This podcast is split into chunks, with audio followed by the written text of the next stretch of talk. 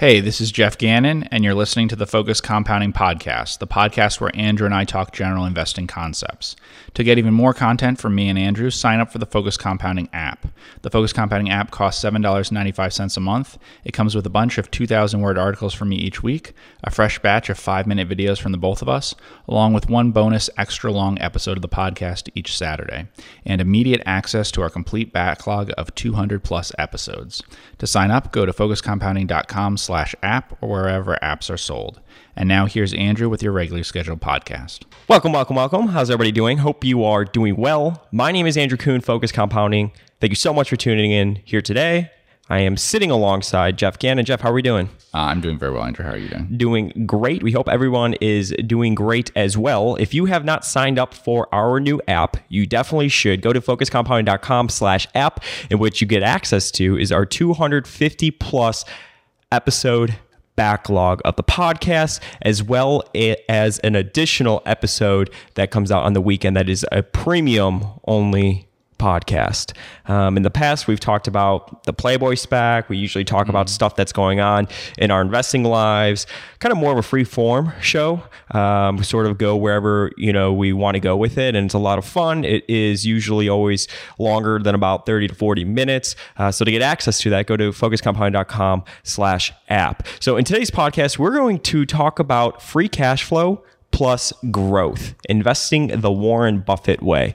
And the reason I wanted to bring this up is we actually just met with a podcast listener yesterday for breakfast. And one of his questions he asked was on valuation. Mm. And I thought this recent episode that, or this recent post that you wrote up for the premium site at Focus Compounding, um, really, I guess, demoed out the way that you tend to think about valuation, okay. A very much a simple form. We were talking about Hingham, H I F S. It is a bank, and you were just walking through different valuation scenarios okay. uh, with this company. And basically, it's kind of like you worked your way backwards. So you have this right here. You said, how close can it, this company get to returning seventeen percent a year over the next fifteen years? And you were right, and walking that's through different that's scenarios. What a ten bagger is. Uh, absolutely. So that's rounding things off. It's just seventeen percent sounds like a weird number, but people are like, could this be a good enough investment? And I say, okay, well, take fifteen years. That's a long period of time. Take ten times. That's a really big return. So is it at all possible? You know, is this like a growth stock or whatever you want to call it? Can you get seventeen percent a year over fifteen years? And you worked backwards. Mm-hmm. You said dividends can add one percent a year yeah. based on what it's recently been. Uh, you said multiple expansion. So it's currently trading at like a nine uh, P E. And you said, yeah, well, basis, if it yeah. goes Yeah, on a forward basis, if it goes to, you know, fifteen over the years, I can add three to four percent. Right. Uh, so right there, we have a four to five percent return. And then you were talking about where you can get the other return from, and it would have to come from the actual business generating the returns. And you right. talk- so that's a really big hurdle, right? Yeah. So the other things are easy. The you know the yield is okay, uh, not great. The P E expansion is very helpful. But then you have a huge gap. If you want a big return, it really has to be a growth stock. So you have to convince yourself, is this business really capable of growing a lot? And you did it by working backwards. Exactly that, right? Because like if it was a super deep value stock, it wouldn't need to grow. And if it had a really high P E, it would need to grow even faster than ten percent a year. Mm-hmm. Um, so you said, you said now we need compounding of about ten percent a year. And then historically, this company has compounded at fifteen percent uh, per year for a very long time. So you just sort of walked through, I guess, that process, right. How you typically think about it. Um, very simple, right? You spend more time worrying about the actual business itself, but I just thought that would be a, a quick thing to sort of go over before uh, we look right. at a bunch of different companies. So what I wanted to do, people seem to like when we pull up the QuickFS yeah. Excel files, the historical financials, and right. really look to sort of reverse engineer stuff, uh, like what we did with the one hundred bagger episode. So for this one, I want to pull up past investments that Warren Buffett has made mm. and just see if we could take anything away from it, see what he was looking at, see if there's anything that we could reverse engineer from it, and um, you know, just kind of go from there. So we're going to look at Procter and Gamble, which he invested in two thousand five. Uh, so we will pull that up. Did right. you actually buy shares in two thousand five or did Gillette merge into it? Uh, well, I had, I'm not sure. I thought I had two thousand five, but let's see what. Okay. Well, he was a big shareholder of Gillette, and Gillette and P and G merged using stock. Oh, so, so maybe that this would not be as uh, Gillette's. I mean, not anymore, but Gillette historically was a much stronger business than P and G.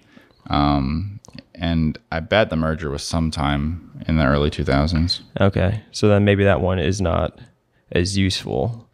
Um, I could be. I mean, maybe he bought stock in the open market. Uh, but this is two thousand five right here. Okay. So the current, uh, it was trading eighteen times earnings. The market cap was one hundred thirty billion dollars. Mm-hmm. Revenue was on the rise. Yeah. Um, let's see. Uh, yeah, it, it was on the rise and stuff then. I don't know all the details about how much of that, uh, much of that mix and stuff is Gillette mm-hmm. versus other things. I don't know when the Gillette thing happened. I really don't. Got it. Um, when you think about free cash flow plus growth though, mm-hmm. I mean, what is it? Cause it's like, I think, if you think about sometimes when a company's generating free cash flow, yeah, it could be because, and you've spoken about this before, they all generate a lot of free cash flow right before they're about to go bankrupt. So it's like, what's the difference mm-hmm. there, you know, in thinking about like a company actually generating free cash flow and then thinking about the future growth that it can have? Um, I mean, the idea is that you need to get paid one of the two ways. Buffett talked about this with like, he gave an example of Cisco or something, but basically it's the same idea as you have in a D C F. You have a discount rate, right? Mm-hmm. So D C Fs like to use discount rates. Um, but the idea is the same, which is that if you're not getting paid today, you have to kind of collect interest on that in, in place of it. And your interest is in the form of the compound interest that you're getting is in the form of growth. So you can put off collecting cash today to get growth tomorrow.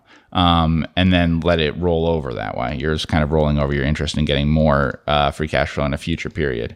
And so it doesn't matter to me which you get, to be honest. Uh, it, theoretically, I mean, for practical reasons, I think it does matter because I think some are more predictable than others, are safer than others. Mm-hmm. But if I bought a stock that was going to grow ten percent a year forever or going to pay me a ten percent free cash flow yield now, I would see them the same way.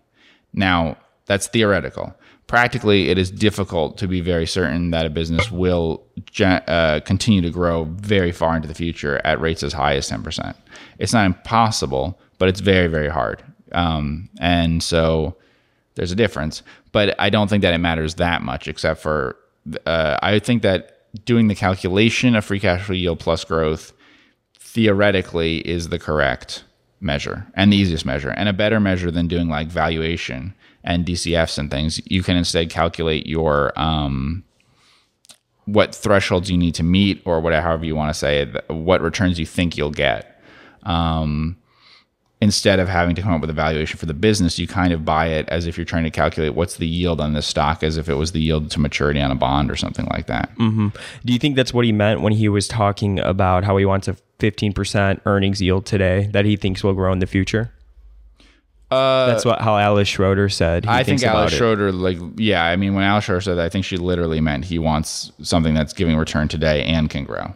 When he was, that was, I mean, she was talking about an investment that he made in the fifties, uh, yeah, for the first time, and then added some more later. But um, I think at that point, yes, he wanted fifteen percent pre-tax, which at that time, remember, is only seven point five percent after tax, um, and then to grow after that and stuff, yeah. So I think that he actually wanted something that was trading at like, you know, the equivalent today of like thirteen times earnings and then growing pretty fast. What do you think he think he thought about I B M when he invested in this company? Oh, so that's a really good example. So not a company that was growing. Um, he invested in I B M in two thousand twelve yeah. for the first time. And so it just had constantly negative growth and constantly negative gross profit. I B M is pretty classic that way. And I've warned about this with revenue and gross profit that I like to see it rise a little bit each year. And I think of that the way Ben Graham talked about growth as a qualitative aspect, not a quantitative. It's difficult to calculate mathematically how dangerous it is if the company is shrinking. And that's the problem here. Um, so they were buying back stock and had very high free cash flow. Their returns on invested capital and stuff are probably pretty good at this point. Uh, actually, they might be hard to calculate, but let's see. Um, so, yeah. So you had pretty, you know, you had strong returns on uh, tangible capital, right? And then you had a business that for the most part wasn't getting worse. Mm-hmm. Um, when he bought into it and stuff, it was like it was shrinking down, but it was keeping the good parts of the business and everything. So it might have looked like it was shrinking, but it actually wasn't um, uh, uh, getting uh, worse as a business. So it, it was able to increase free cash flow per share, which is the only thing that matters at all, uh, at a really good rate.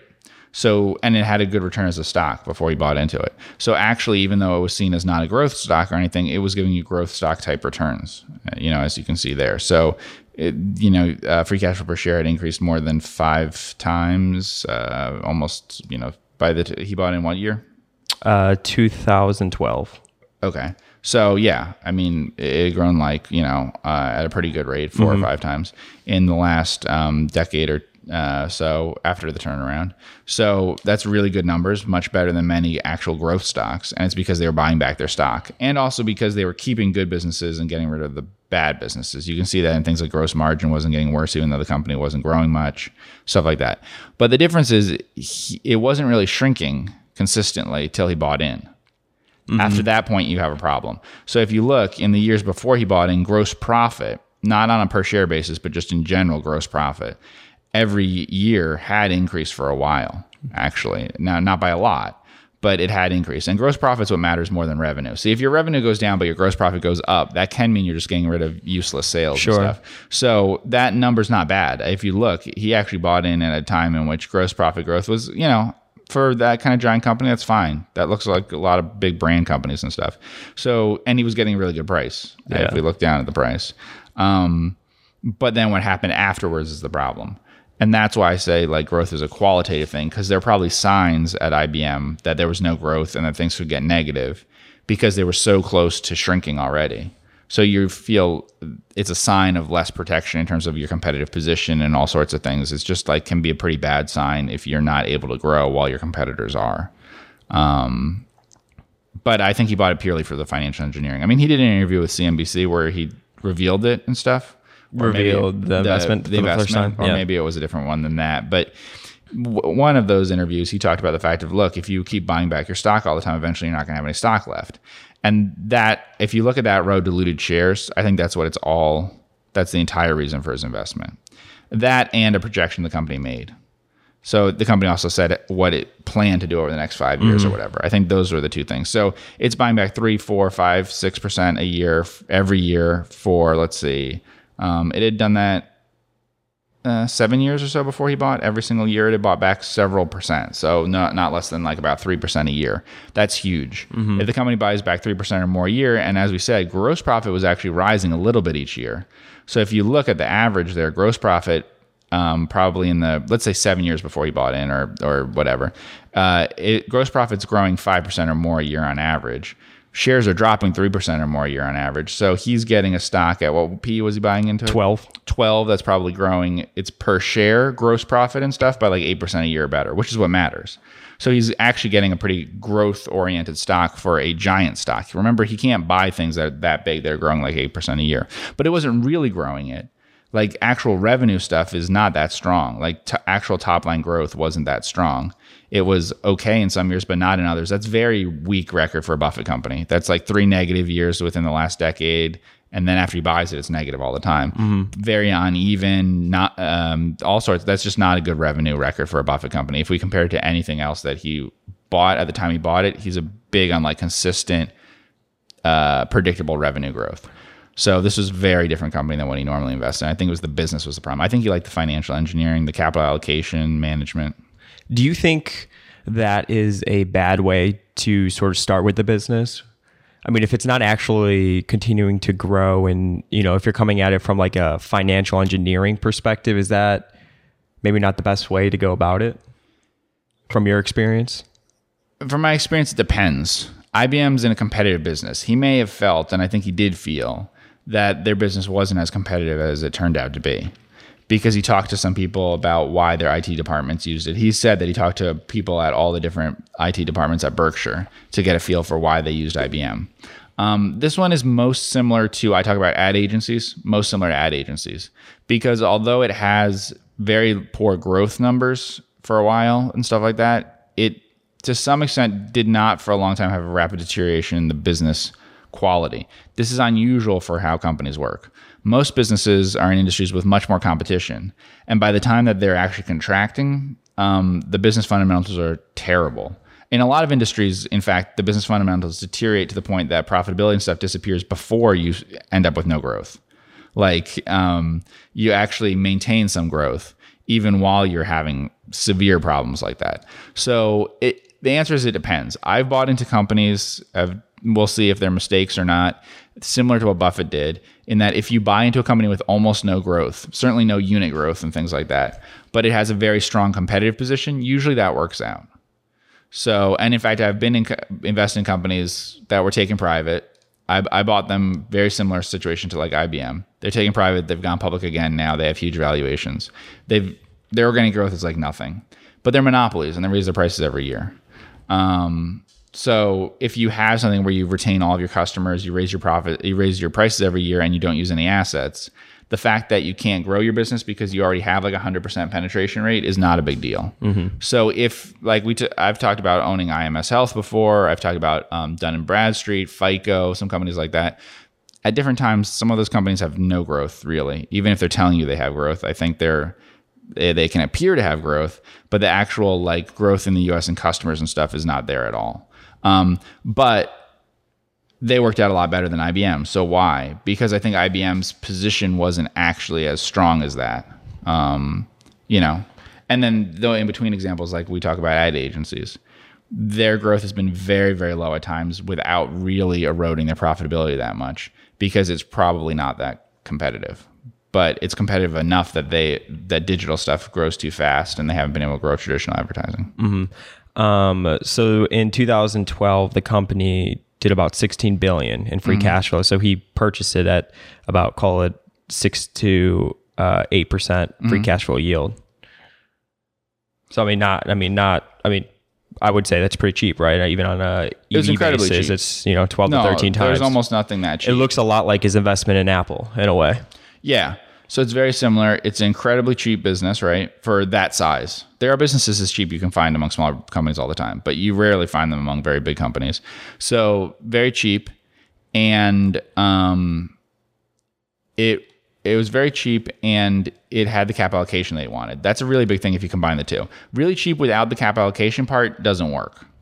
Uh, I mean, Buffett, if you watch, the the thing that will most likely make him buy into a business in terms of timing is a change in capital allocation. That's what really attracts him. And like he watches a business forever. He said he read I B M's annual reports for more than fifty years before buying this, you know, like just, mm-hmm. he was a reader of it every year because he knew about the company back when he, it was a big growth company when he was running his partnership and stuff. So he's watching the company all the time. What makes him buy into it? The only two things I've seen is a change in industry economics. I've seen that from him. And I've seen uh, capital allocation, the biggest one being a shift in capital allocation. So like the management gets religion or whatever about stock buybacks and things like that. And so that immediately makes him think about going into it. Mm-hmm. Um, but I B M is one of those that are, if you look at the financial results though, it doesn't match a Buffett business quite as well. Why like, do you say that?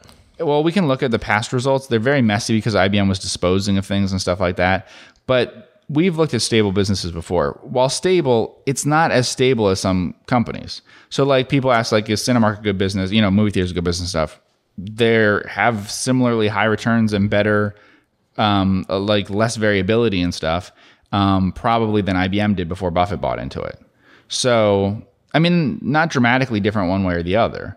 But the problem that I see is the revenue uh, growth uh, line. It's very... Um, and the gross profit growth line, right? They're very uneven. Mm-hmm. And so it, this isn't as predictable. Now, some things got better, and I think that had to do with disposing of some businesses and stuff. But the variability here is a little high. Um, we have, you know, for a Buffett business, we have gross margins changing by like ten percent within the ten years before we bought into it. We have revenue that, I mean, revenue... being negative or gross profit being negative in four out of the ten years or something is something you never see with a Buffett business. He never buys into things like that. Mm-hmm. I mean, maybe there's some cyclical com- companies he's bought into, like bought the entire company for Berkshire where that's happened. But I don't know how much of that is disposals of the business and everything. And then as it turned out, you see that it turned into negative revenue for years and years uh, after he bought into it. So it turned out to be a very bad investment that way. Certainly, I mean, I think it turned out to be a much worse investment than the actual losses Berkshire had on it, like in terms of how far off it was from what he would have predicted and expected. I think it was a big disappointment for him that way. There's no way he would have bought in knowing what was going to happen in the next few years. Do you know what year he sold out? No. Uh, it wasn't that long, though. I was going to say, was it like twenty sixteen or twenty seventeen? Uh, let's see. He kept it for several years. That's in twenty twelve. We don't... twenty twelve? Mm-hmm. That sounds about right then, I guess. I don't know what year he sold out, but yeah, I would have kept it for less than five years or something. Um, it was a like the Apple one, right? Very big investment. At the time he made it, it would have been Berkshire's biggest investment, right? Imagine how easy it would have been for him to acquire that stake at such a large company like that. Yeah, it was very easy. I mean, he's even talked about Apple before. You were saying, before, telling me one time off air that he was surprised. Wasn't that Apple, how quickly he was able to well, acquire I B M that position? I B M is the most surprising. It was I B M. Because I B M, Berkshire was buying a ton, and the company was buying a ton at the same time. That's right. And they were able to get it. I mean, it was an unpopular stock when he bought into it. Yeah. And it became even more unpopular. Sure. Let's look at Apple. Okay. Okay. So he invested in Apple in two thousand sixteen. Mm-hmm. Not two thousand. This also does not look like a Buffett company, but for different reasons. Really? Why do yeah, you say that? That revenue growth is too fast. So Buffett almost never invests in a company with revenue growth, revenue growth this fast and gross profit growth. So call it a six hundred three billion dollars market cap. Now, obviously, it's in the trillions. Yeah. And Apple's performance as a business has not been good since Buffett bought into it. That's correct. I mean, uh, Apple's performance as a business has deteriorated. If you look at their gross profits, dramatically since like eight years ago or whatever. Mm-hmm. Um,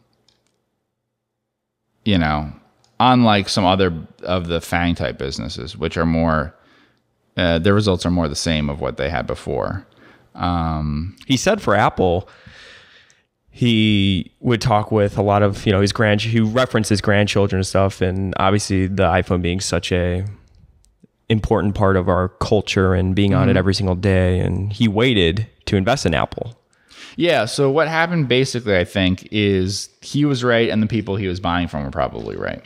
Apple is a growth stock owned by growth investors who decided it wasn't going to grow anymore and they should sell it. And they were right. That if you look at the incredible growth rate to what it went down to, on a growth stock, normally that's when you want to get out of it because it has an incredibly high P E and stuff. You need to get out of it at that point. And then often profitability and things deteriorate after that. He looked at it and said, okay, so it's grown all this way, but now it's like done growing or whatever. Mm-hmm. And now I'm buying into a franchise type company. I'm getting a price that I want on that, like the P E and stuff. So I think they were both right in that way. Uh, it would make sense, you'd think, to buy into it when it was growing rapidly. And of course, that's when that you had really high returns. But the problem for Buffett is there's no way that you would know that um, to be able to figure out... Um, that it was going to continue to last, right? Like once he knew that people were coming into Nebraska Furniture Mart and things like that and just getting not interested in looking at other Android phones and stuff, but only uh, upgrading from one Apple product to another, then he could buy into the company. But before then, it's that's not his kind of company. It's not a growth company, right? Mm-hmm. Yeah, uh, obviously that shocked a lot of people when he invested in Apple. Uh, mm-hmm. People were saying, is this like an I B M two point oh? Um, in two thousand sixteen, Apple did fifty-three billion dollars in free cash flow. Mm-hmm. You know, and then when he buys it at a six hundred three billion dollars market cap, I mean, you're kind of right in that, you know, the multiples were super right. cheap on that. So your multiples expanded, and then also they had um, they had changed their cap allocation. And so that's the huge one. So if you look at why did Buffett buy Apple then? He probably, I don't know why he bought it exactly, because he may have been, like I said, you know, talking, like you were saying, like talking to, I mean, seeing what his grandkids were doing and talking to people at retail stores that they have and stuff about people's um, kind of how sticky they were as customers. But the real reason that was attracting to the stock is obviously they started buying back their stock, mm-hmm. right? All the cash they have. Yeah. Before that, if you look at the years from like two thousand four to two thousand twelve or whatever, that's not a company that Buffett will buy. It's growing too fast. Its P multiple is too high. Um, its diluted share count is rising. It's not buying things back and stuff. It's very unpredictable. It's selling a lot of original equipment, right? It's selling people their first ever phone, their first ever whatever during that period, not getting re- renewals from people that way. It's just very risky. We have no idea if they'll come back, you know? Um, so that's not a time when Buffett would buy in. He buys in when you see the shift in capital allocation, which is huge. And so multiple expansion and shift in capital allocation is basically what explains the return in Apple. Because if we look, like, it's not like their free cash flow has risen a lot or anything like that. It's not from a lot of growth in the company. Mm-hmm. It's from the market revaluing the company. Uh, wh- so where does he buy in? Let's see. So he bought it two thousand sixteen right here, fifty-three point four billion dollars, and right, it's still, you know. Yeah, but the year before, if you take a two-year average, they're the same. Mm-hmm, yeah. So uh, on a two-year average basis, we don't know exactly what Apple do each year. It's basically the same that Buffett had then and now. Um, so it's not a big difference. And of course, you know, but the share count has dropped, right? Yeah. Mm-hmm. So if we look, the share count is down. So on a ratio basis, if we look at like free cash flow per share, um, right, we should have free. Well, we have like EBITDA and stuff, which might be better to look at. EBITDA per share is a little bit more predictive, yeah. So we can see things that that should be going up a little bit more generally, mm-hmm. uh, a bit more stability in that number over time. Yeah, you can see the diluted shares right here. They've been declining, call it five percent on average. Yeah, so that's his return that he's been getting has been the five percent share buyback. Mm-hmm. And then his actual return, why the stock looks so amazing, is because of multiple expansion. Yeah. But that wouldn't have been what he counted on, is that happening that quickly. It's that he's thinking, okay, I'm going to get five percent a year back from the buyback. So it, in no sense, it's very similar to I B M that way. Mm-hmm. Except for they're just having revenue growth, some revenue growth year over year. Yeah. I mean, I think a big reason why Buffett bought Apple, to be honest, is it's hard to think. He has to allocate a lot of money. Huge amount of money. So if he likes management, if they're buying back stock, things like that, what consumer brand can he buy into that's bigger than Apple? Like, there are consumer brand companies that are bigger, right? But they depend on twenty different brands. Here, what individual brand? He loves things like Coke. When he bought into Coke, it was all about the Coke brand. You know, it had very little mm-hmm. to do with their other brands. Uh, Gillette. Gillette is not the biggest company around. Procter and Gamble is bigger and stuff, but Gillette is just an amazingly big consumer brand. What's bigger in today's world as a brand than Apple? Sure. In terms of like market cap. It, I don't know if it's the best brand in the world, but it's the biggest. Why do you think he's never invested in Starbucks? That seems like... He doesn't seem... I know he doesn't like coffee. But I would have always thought Starbucks is one he... But he has invested in yeah. McDonald's before, correct? Has he? Yes, and I think he thought McDonald's would be less predictable than it turned out to be. I think a lot of value investors have underestimated how predictable um, fast food is. Like Q S Rs and stuff? It's, it has no similarity to the real restaurant business. It's just sit-down restaurants. Because of the nature of how habitual it is for some people? Uh, the sort of these intangible low ticket qualities? Low price, high frequency, and you're making the purchase decision alone. Restaurants are low frequency, high ticket price, and multiple people are involved in making a decision. That's a bad... Uh, set up for any sort of habit forming thing. Whereas McDonald's is a very good one for habit forming sort of thing. Mm-hmm. Chipotle is a very good one for that. And so it's a much easier business um, to predict, I think, mm-hmm. is fast food restaurants. Yeah. Ted or Todd invested in Apple first, and then yes. Buffett started buying it. That yep. was the fascinating thing. Do you think he saw... scale? So I wonder if that situation was like, okay, I'm going to... Could you imagine Ted or Todd, whoever it was, and then they got sort of this approval from the boss. He starts buying as much as he possibly can right. as well. I just wonder, what was that like? Did he... Because obviously he sees what they're buying. I wonder if he was like, hmm, maybe I should take a look at this. And then from there, he went deeper on it? Maybe. I mean, like the example I would give, the things that I bought, right, is... um. I bought FICO on something that was similar to that. I knew the company. I knew what it had done in the past and stuff. Its capitalization was whatever it was. There was overtime of me reading about it in the past and then some changes in management, but they're not things that would have been huge to me. But then they were buying back some stock, and then they were talking about things in a way that I thought, oh, they're going to buy back a lot of stock over time.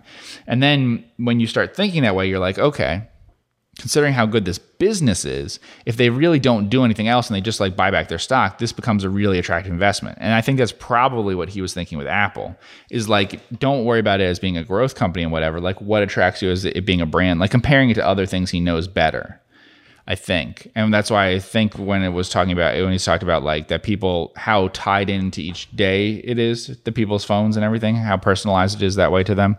Um, Once he realizes how irrational and stuff it is, how it, it isn't about comparing the features of the phones and things, um, then I think it can become interesting if you have the right cap allocation. But remember, he knew what cap allocation was under Steve Jobs. Steve Jobs had called him and asked for his advice. Oh, I did about, not know that. Tell that story. About buybacks? I did not know that. Maybe yeah, I read Steve it in the Jobs book. Didn't I don't want to do recall buybacks. It. Yeah, Steve Jobs didn't do want to do buybacks. Why is that?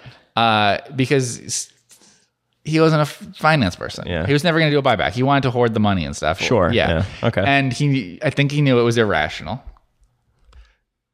And he probably wanted Buffett to tell him, no, that's okay. It's not irrational. And Buffett told him, no, it's irrational. It is irrational. You, know, you did tell him that? That basically, I think he, what investment out there is better than you?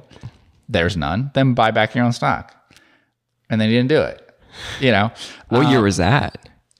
I don't know. I hope I'm telling that story right. But yeah, that's what I believe the story is. Yeah. I mean, I, I've heard I think, I, I, think I have heard that before. That I believe that that's true.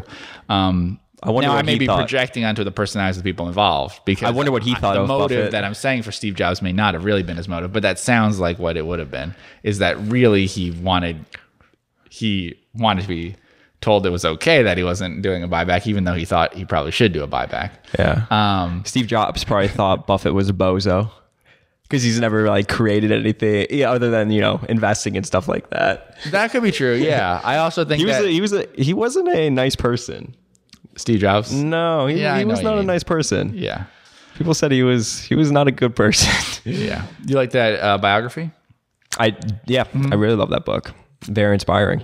Yeah. So hopefully I, I didn't was, tell this story wrong. But well, I, was I actually, know that I do know that Buffett has said that he actually had spoken um, that he, like, because he was asked about something, he said that no, no, he didn't know Steve Jobs well or anything, but they had spoken, and I believe it was for that very reason. So we could bring this a little bit back to the pond that we fish in, in microcaps, and especially less liquid securities. Buybacks aren't really a a big part of the pie a lot of times. I mean, sometimes it is, but Correct. I mean, if you're looking at sub one hundred million dollars companies, yes, very rarely will a company be very focused on buying back their stock. I mean, what are your thoughts on that? Uh, I think that makes a lot of sense uh, not to do that. And I think big companies should buy back their stock more than they do, uh, sometimes depending on the company and what the price is. But yeah, you should be willing to buy back a lot more. Um, the growth prospects for very big companies are usually not that great, whereas the growth prospects for a small company, which is, can repeat the same model over and over, are pretty good. If you can keep doing the same thing over and over again, then it makes sense, you know? Mm-hmm. Yeah. So like you're looking at N V R now. N V R's business model basically is to option instead of buy. Mm-hmm. So instead of bloating their balance sheet with a lot of land, as other companies do, they try to keep the land off their balance sheet, and then that immediately turns into free cash flow instead of more land. And then they plow that back into buying back their own stock. And as you can see over time, right, there's two models. One model is to have your land uh, item on your balance sheet grow at a rate all the time. We talked about like, about that with like Greenbrick Partners or something. Your land per share and stuff goes up. Mm-hmm. C- kind of theoretically for a home builder, if you like the areas they're in and stuff, what you would value it on is the increase in land per share. Like how much acreage do I get per share? How many lots do I get per share? And basically how much value in land do I get per, per share? Because it is a real estate speculation always, like a long-term speculation, but it is. And so you can invest in growing your land by ten, twenty, thirty percent a year or whatever, or you can not invest in land and instead buy back your stock, you know, because then you get cash, mm-hmm. right? So they don't. And so if you look, they generate free cash flow when other home builders don't, and then they use that to buy back their own stock. If they just didn't um, do the second part, it wouldn't be a very good business. If they just had high returns on capital because they were optioning land and stuff instead of buying it, and so you weren't, you know, you were turning much faster. If you had very high turns, but you weren't buying back your own stock, all that would happen is you pile up cash on your balance sheet. Mm-hmm. Yeah, and you could see that right here. Look at their free cash flow. And then every year, you know, how much they they spend to basically buy back their stock. Yeah, it's interesting because there's not really a need in home building, theoretically, for not generating free cash flow. But home builders don't do it because they turn into Um, businesses that own a lot of land. They're like land banks. Yeah. Right. And so it's kind of like the idea of, okay, well, should a financial institution originate stuff and then not keep it on their balance sheet? Um, you see that more often. Like financial, uh, N V R is unusual in like the degree of innovation in terms of its model compared to other home builders. Whereas like I'd say with things like banks and insurers and stuff, you've seen that. That some of them said, okay, well, I'm not really going to be in the business of holding this stuff on my balance sheet. And so they experiment with all sorts of different business models um, over the decades. And that's not something that's happened with home builders so much. Home builders almost always end up holding a lot of land, whether that's kind of their core business or not. Mm-hmm. Um, and then, you know, it is also a question then of what asset would you rather have and stuff? Would you rather just be a stream of free cash flow that you buy back? Or would you rather have a lot of land and stuff? If it was the nineteen seventies, then holding a lot of land wouldn't be as much of a problem because the value of the land would be going up all the time. Like, you know, and the margins were really bad on home builders. And that, like, actual home building was very hard to make money. So it, some of it is also like the environment that they were in. I guess N V R was in a much better environment the last twenty years for doing what they do um, than other home builders. Is a company buying back their stock typically? I mean, is that what you really like to see when you look at companies? If they have excess cash and of no need for things, any other investments? Of all the things you could screen for to buy an investment today, buybacks might be the number one best thing to see. But I don't, I wouldn't run that screen. But the reason why is because it's one item that combines several different things. So if a stock has bought back stock, let's look at N V R, okay? Yep. If a company has bought back stock, every has reduced its diluted shares outstanding every single year for, let's say, ten or more years. So they had one year that it rose. Uh, and then they had two in, during the financial crisis and stuff. So it has risen sometimes. I, did they grant options? That might be option. Probably. On average, it's yeah. been going down. Yeah. But um, so if they're buying back stock like every single year or they're doing huge buybacks, either one, um, it's a very good sign because it means they have free cash flow. It means they think they have financial strength. It means they believe in their business. And it acts, most importantly, as a safety valve to not have declines on invested capital as it grows. Because the biggest problem that most mm-hmm. companies have is that if you grow your assets, then you will have declining um, returns over time. Uh, this is something that I mentioned a little bit, but I don't think anyone... I think it's easy not to appreciate what I'm saying, which is that it's like one of my biggest warnings. High current period asset growth is the best indicator of poor future returns. That's true for industries, companies, whatever. So yes, we like growth, but if you're looking at a company that's growing its assets, it could be a financial institution, it could be an industrial company, it could be anything. If it's growing twenty percent a year or something, that's we like that there's twenty percent growth because it means we have high returns on capital and we have something to reinvest in. But it's a huge warning sign. It's much easier to go into something that's have to find good opportunities for growth than something that's growing zero percent a year than twenty percent a year. You know, the best example of that, what that was for me, what? in like, I guess my learning process yeah. is banks, because banks run into those issues. Yes. For their mm-hmm. return on equity. So then a lot of times what they'll do is they'll either A, pay out a special dividend or, you know, do something with that, right? The the excess cash or whatever. So it was really learning about banks to learn, like, get a really good feel for what you're talking yeah. about. So banks and insurers kind of explicitly pick those numbers, right? Most businesses kind of don't talk to you about that. They don't say, um, we need to do something about the fact that we're building up too much equity mm-hmm. or whatever it might be. Um, like how much leverage is appropriate in terms of what we actually need for our returns. Like when people say leverage, they usually think about like the riskiness of it, right? But there's the other element, which is if we're not leveraging things up enough, then we're not going to get a good enough return for our investors. Like N V R, if they bought all that land instead of, uh, so they had a very capital heavy business, then maybe it doesn't work as well as a business. But a lot of companies won't talk to you about that. It's kind of like, well, we need to do it, you know, instead of showing you the different options that they have that way. So yeah, keeping asset growth down. And that's why when I say things like FICO, Dun and Bradstreet, I M S Health, what um, even things like ad agencies and stuff, why it's a little different for those companies is they're not going to have high asset growth. Mm-hmm. Even if whether they, we don't know if they're going to have high growth or low growth sometimes. So they're much more valuable if they have high growth because they're going to grow their earnings. I think that part of everyone's understands and it's easy for them to see, right? But what they may not see is the key thing is you know that in either case their assets aren't going to grow very much. And that's very different than a cyclical company, which can sometimes grow its assets a lot and then have earnings decline a lot, resulting in very poor return on capital years and stuff. Buffett companies are usually pretty good in having very mild asset growth. Um, he likes the more predictable kinds of companies that have more sustainable high returns on invested capital. And so if you look at even something like um, when he invested in American Express the first time and stuff, it was a growth company of the era, but it's was very good growth, very high return, but it very stable um, and more similar to like what Coke would be when he bought into that. It's not as high growth as these sorts of um, things today that we think of as growth companies, which have a bit more risk of a rapid deterioration in profitability. The thing that's most obvious about the I B M disaster for him is that he doesn't normally invest in companies that have seriously deteriorating profitability metrics. That doesn't happen. So sometimes they do grow, sometimes they don't grow. You don't usually see like the return on capital fall apart and things like that. Their margins decline, things like that.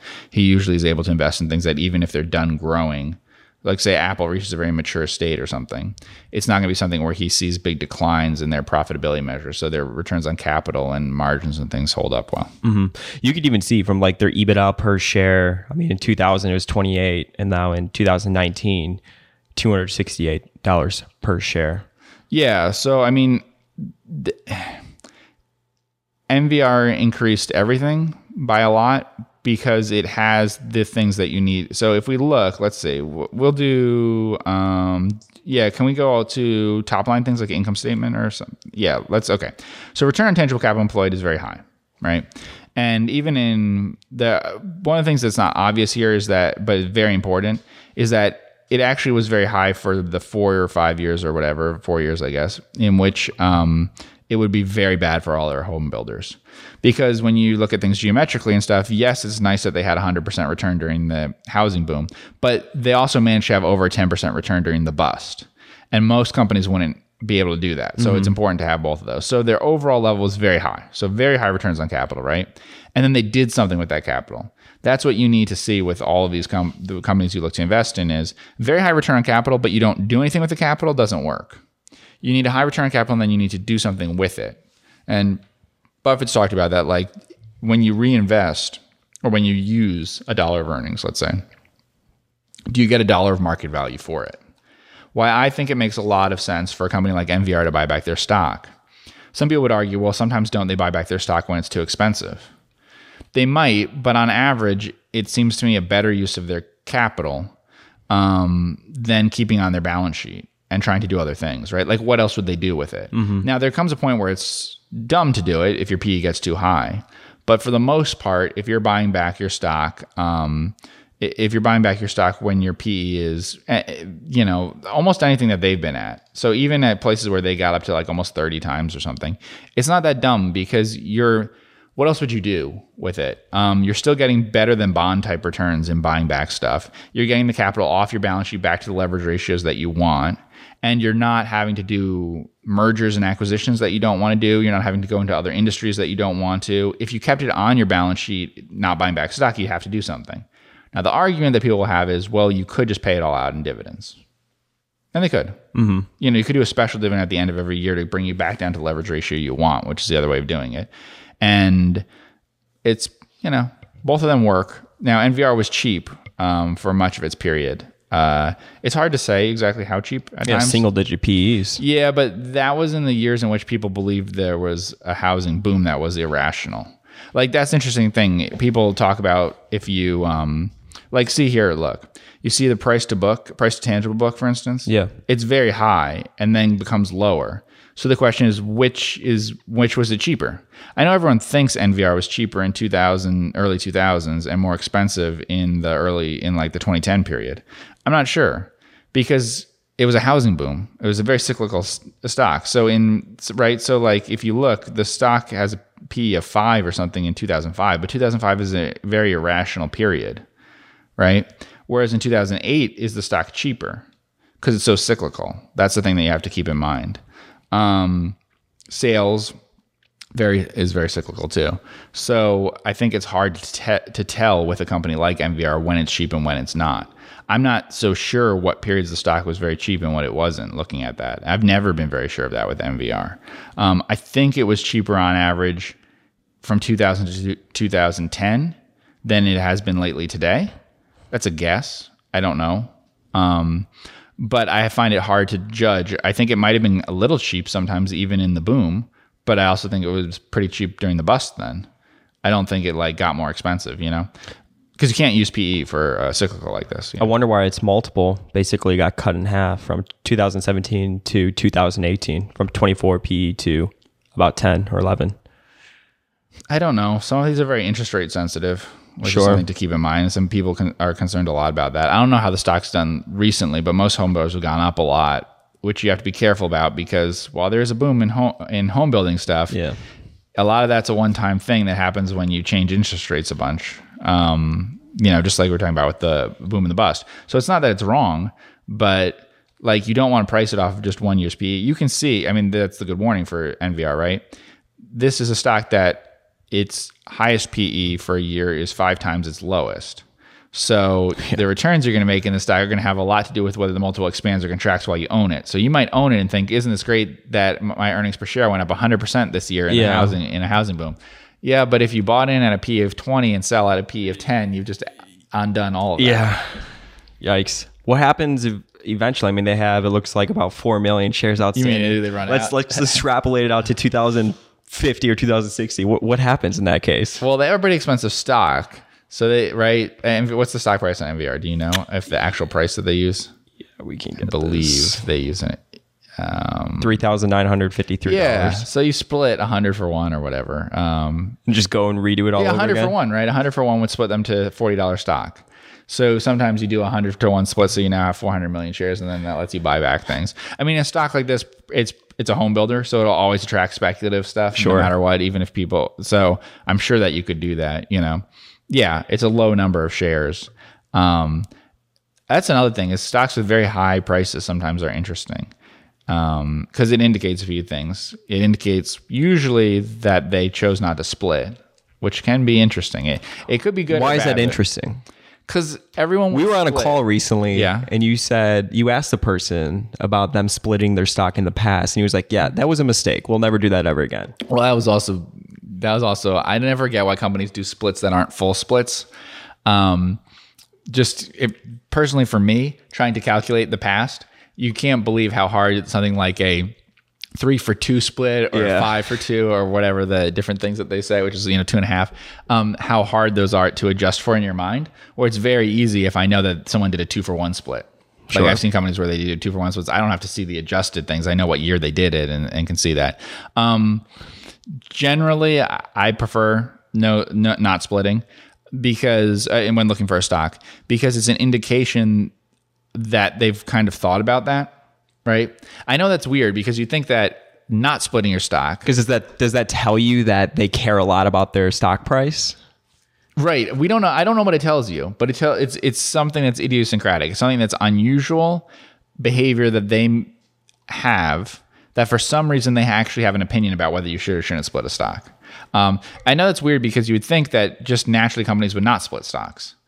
Uh But in fact, the opposite is true. If a stock has gone up a lot over time, it's compounded a lot, so it ends up getting an expensive price. Almost by default, they choose to split it. Um, so I think the ones that have very high prices are more interesting. Now, some of them have been reverse split to get to that level, so that's a different story. But it usually indicates that a few things. It indicates usually that they care about their stock price. They do care about it in a sense. But they didn't take the advice that most people give. So for some reason, they have some sort of opinion about it. I don't know what that opinion might be, but for some reason, their opinion is different than investor relations people's and stuff might normally be. And then it also shows you, um, sometimes it shows you it's more of an overlooked stock. Other things equal a very high stock price is interesting that way.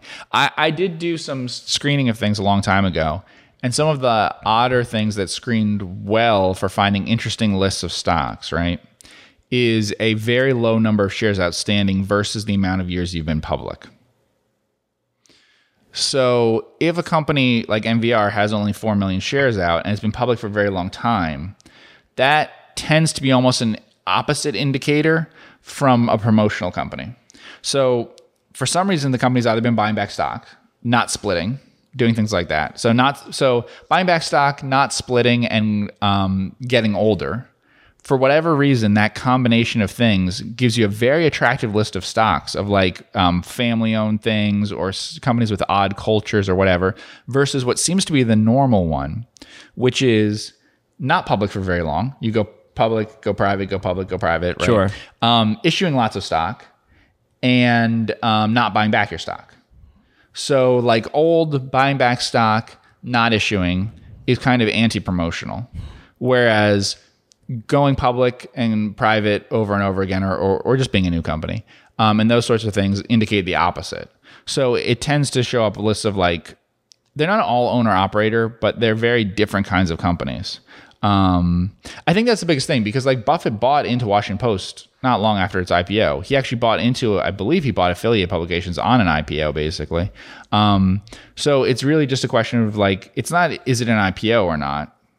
I wouldn't mind buying into I P O if no one else showed up, you know? Yeah. Um, it's how promotional it is and stuff over time. Sure. And so for whatever reason, very high stock price tends to be associated with um, lack of willingness to just give in to whatever people are telling you about promoting your stock. You're saying like on a per share basis. So it's kind of like Buffett with the A-class shares. And the only reason he did the B-class was because people were basically replicating him and selling it as a cheaper alternative. Yeah. For people. I mean, I think... on a per share basis. I think that holds true in most industries. I think N V R is, compared to other home builders and stuff, high price and un- is the least, it's the most unusual of those companies. I think Seaboard in um in like meat processing stuff is high price and the most unusual. I've noticed a lot of family ran businesses mm-hmm. tend to not split their stock, it seems like. Right. Where they control the business and they don't really care. So it just seems like they just don't really ever split it. They just let it run. Yeah, and it's an interesting question. Why? Um, are they doing it because they, like Buffett does, he doesn't want to confuse people about it, attract attention to it. We've seen stock splits do it, attract attention stuff. Is it because they feel like there's no need to do that? It's just fine to not split it. I don't think of it that way because I don't trade my stock back and forth. We in the family own our stock for a while or whatever. Or... is it they actually don't want to attract attention to the company mm-hmm. because they'd rather own all the shares and stuff. Um, remember, some families don't want to attract attention to the fact that they're a public company. Mm-hmm. Um, you know, some very small companies, I think, don't even let people in the company know that they're public, and they kind of downplay that and stuff. That's the interesting thing too, especially in microcap land. Mm-hmm. Do your employees even know that you're public? What do they think about that? Yeah, so very small companies where there's no incentives tied to stocks sometimes don't know um, that the company's public.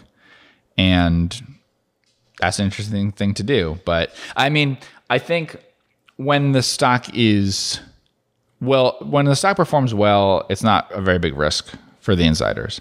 So like if the business performs well over time, they're a compounder, you can... I don't find that they're usually that worried about that. But if the business does not perform well, there'll be points where it trades below its its value that it could be sold to a private, uh, other private companies for and stuff. Like its asset value or whatever you want to call it. It's private owner value. And so when that happens, you'd attract an activist who tell you to sell the whole company. Mm-hmm. So that's the thing they never want to do. So if you're very undervalued and stuff, you run into that problem. But usually then you don't have a high, high stock price.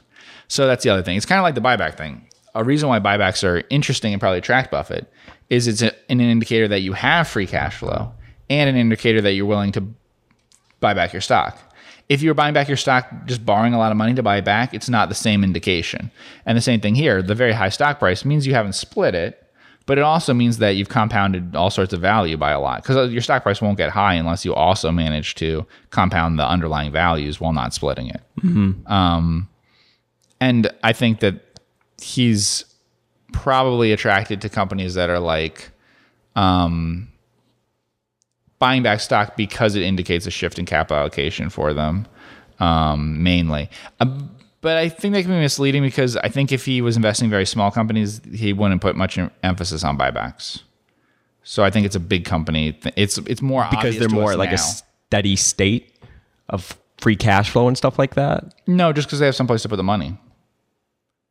You have to, he needs them to, he cares about their return on incremental capital. Mm. And so it's easy for small companies to do that. We were talking about McDonald's, right? So you go back fifty years or whatever, it's easy for McDonald's to reinvest. Starbucks, right? A lot of opportunities. So there's no need for Starbucks to buy back stock in its for until its last, whatever, ten years of existence. There's never any need for it, because it can easily just reinvest in growing the business, because the, the growth rate of the business is as high or higher than the profitability. I mean, I did this calculation once with a bank. We can do it with any company. But let's say a company has a fifteen percent return on equity, and it wants to pay out a third of its um, earnings and dividends, right? Then the question you have to ask is, okay, can it do that? And I think if it has about a ten percent growth rate, then that's really easy. That we can do the math on that. But when you have companies in which their growth rates exceed their profitability, then you know that all of the profits can be reinvested in stuff that will um, generate adequate returns for you. But you could run into the problem. They need to borrow. They need to do all that sort of stuff. So I always think it's a good idea to compare like the return on capital and the growth. So if we look here, for instance, with N V R, you can see this. So like their return on, even their return on assets. So after tax return on assets, which is just the lowest calculation that you can do, their actual returns would be higher than that in all sorts of ways, um, is meaningfully below their uh, revenue growth rate. So they can't grow their, presumably they can't grow their revenue as fast as um, their, their business isn't growing as fast as their profitability. In other words, their profitability is too high versus growth. You know, and you see this with some companies, like I've mentioned this with China, but Chinese companies, generally, as a group, Chinese public companies have growth that is too high versus profitability, or profitability that's too low versus growth, which suggests that you need to issue equity or borrow debt all the time, and also suggests your stocks won't do very well. And that's what we've seen for the most part. For China as a country has done amazing. Stock market hasn't done that well. And that's consistent with having um, poor profitability versus growth. Buffett stocks always have high profitability versus growth, never poor profitability versus growth. So they're not fast growers with lower profits. They're, they're never companies that need to rely on outside financing and stuff to grow. So the reason why they do the buybacks is because they produce too much. I mean, Munger said that, that that's a problem with them in their history. They really only know how to buy companies that are just cash gushers. And so until they could buy the utilities and Burlington Northern, they were never able to find things that you could put things back into. And when you're a small size, it doesn't matter. You can just keep buying things with high free cash flow and do that over and over, right? Mm-hmm. But when you get really big, he runs into this problem. What do you do? And Berkshire itself has not been willing to buy back its stock in huge amounts or to pay dividends in huge amounts. So it had to find things like the railroads and the utilities. What do you think happens after he passes on? Is there a new capital allocation plan with the yeah, business? Yeah, I think the capital allocation has to change. Which will be what? I don't know what they'll pick. Um, but I think buybacks and dividends make a lot of sense. It could be different sorts of ways of doing it, like declaring a special dividend each year or something to get it down to a level. Maybe, I mean, the most rational one. Like, do you think Ted and Todd all of a sudden are going to be managing, you know, the one hundred plus billion and, mm-hmm. yeah. and making those decisions? Yes. Um...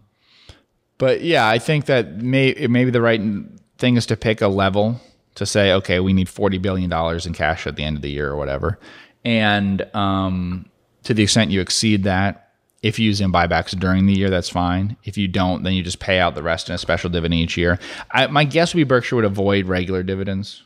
I don't. I mean, more than most companies would. Regular dividends are kind of against the Berkshire philosophy and stuff in a way that I don't think special dividends are. Um, I'm not a huge fan of regular dividends. I think they're... Why is that? Because it, it's only because of how companies deal with them. But I think they get themselves stuck into a situation where they believe they can't cut a regular dividend. So kind of like they get stuck in the G E box, if you will, and how they thought about yeah, stuff like that. I feel that they they get themselves in a situation where they can't undo it. And that's not necessarily a problem for some companies. Like some little company or something can do that, can have a regular dividend, so one product company or whatever, and stick to that all the time.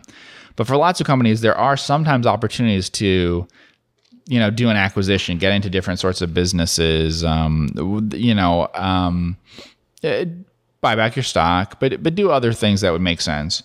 And they might be avoided because of the problems that cause for the dividend, or worse, the dividend might be maintained even though you want to reinvest in your business, you want to borrow money to do something, you want to do all this stuff at the same time that you're doing it. I don't want like reinvestment in the business decisions made on the basis of there needing to be a dividend, you know? Um, you can imagine how dangerous that is. Sure. Yeah.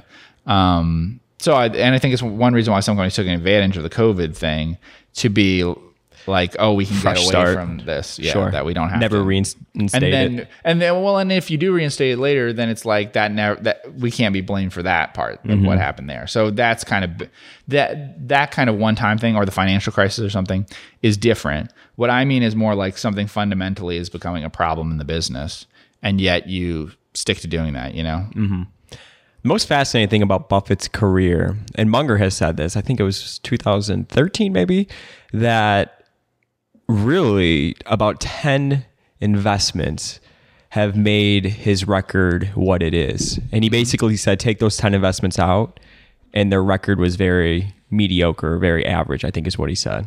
Yeah. I was talking to someone recently where I said that I thought all of, my guess was that all of Buffett's value creation came from a few industries, um, which I guess you could divide into three things, but they're not industries. They're sort of whole sectors, but financial services, media, and consumer brands. But widening that out, it's all insurance and banking. Um, it's all uh, advertising, supported media, and advertising. And um, a lot in publishing, and and then um, you have your consumer brands. But Berkshire's like preserved some money and kept it at sort of um, like average rates and things by investing in other things. You know, they're in the railroads, they're in the utilities and things like that. Those are big because of how much capital they were able to put into them. But I think all the, like, if we want to talk about alpha and stuff, was all created in really just those areas: finance, media, and brands. Um, With the exception being, we're kind of excluding the partnership years. Mm-hmm. Now, there's still a lot that came from those things in the partnership years too, but um, we're kind of excluding the early years of the partnership and stuff where it was from all sorts of different things. And I think Munger is too. I think he's saying the Berkshire record really is mm-hmm. that way. Yeah. Interesting. Cool. Well, I want to thank everybody so much for tuning in with Jeff and I on today's podcast. The spreadsheets we use, we pull from QuickFS. If you do sign up, tell them you came from Focus Compounding. Um, and be sure to check out our app, focus compound dot com slash app, where you get access to our podcast backlog with timeless episodes and also a additional private premium podcast that gets uploaded on the weekends. I want to thank everybody so much for tuning in. Hit the subscribe button, and we'll see you in the next podcast.